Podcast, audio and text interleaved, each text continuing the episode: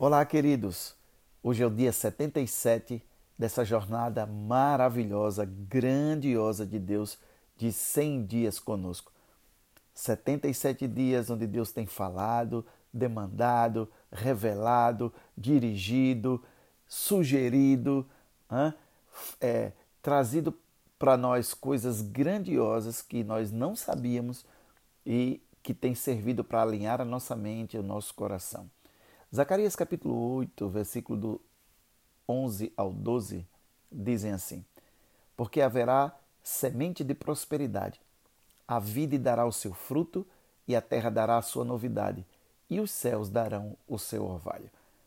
Esse é, essa é a descrição de um ambiente perfeito, onde aqui na terra nós podemos viver em plena expansão, sendo vitrine do reino de Deus para aqueles que ainda não conhecem Jesus, para que eles possam ser atraídos a Cristo. O Espírito Santo lhe dá uma palavra de conhecimento e muitas vezes essa palavra de conhecimento vem em forma de ideias criativas e nós não podemos ter receio em aplicá-las. As ideias são as raízes da criação. Nós podemos ver as tartarugas marítimas, elas vêm até a praia colocam seus ovos, enterram seus ovos para que eles sejam aquecidos. Por quê? Porque ideias são como ovos. Se não estiverem aquecidas, se você não estiver trabalhando nelas, se você não estiver mantendo o fogo delas acesa, elas não chocam.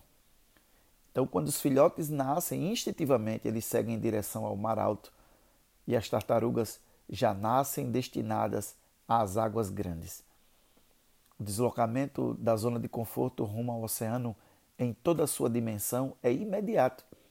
Você vê, deve já ter visto na televisão, os filhotinhos saem eles vão direto para o mar, uma imensidão, e eles não têm medo algum daquilo, porque no seu DNA eles foram programados para aquilo.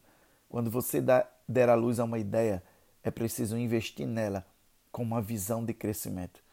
Quando você pensar o que ninguém pensou, você fará o que ninguém fez. Então é hora de agir. Sonhe grande para obter grandes conquistas. E ao mesmo e ao menos que você deixe sua zona de conforto e mergulhe fundo no que você deseja alcançar, no que Deus colocou no seu coração, no seu chamado, dificilmente você chegará lá. Tudo que você quer fica justamente fora da sua zona de conforto disse Robert Allen. Um artista japonês pintou uma obra em uma grande tela. Na ponta inferior havia uma árvore e nos seus galhos havia alguns passarinhos. O resto dela estava vazio. E alguém lhe perguntou se iria pintar algo mais para preencher o resto da tela. Ele respondeu: Não, preciso deixar espaço para os pássaros voarem. Você precisa de mais espaço para voar com as ideias que o Senhor lhe der. Portanto, busque liberdade. Primeira liberdade interior. Se você se sente limitado, travado, tenha tempos específicos com o Espírito Santo. Peça para ele falar para você onde foi que as suas memórias lhe travaram, onde foi que a vida lhe feriu, onde foi que você foi limitado, onde o medo se instalou. Porque você nasceu para viver em grandes espaços e voar com as ideias que Deus lhe deu.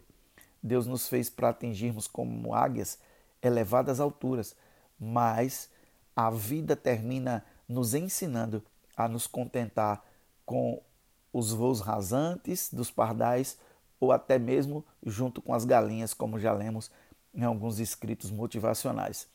William Bake ele falou que nós não podemos ficar nos voos onde a maioria das aves voa.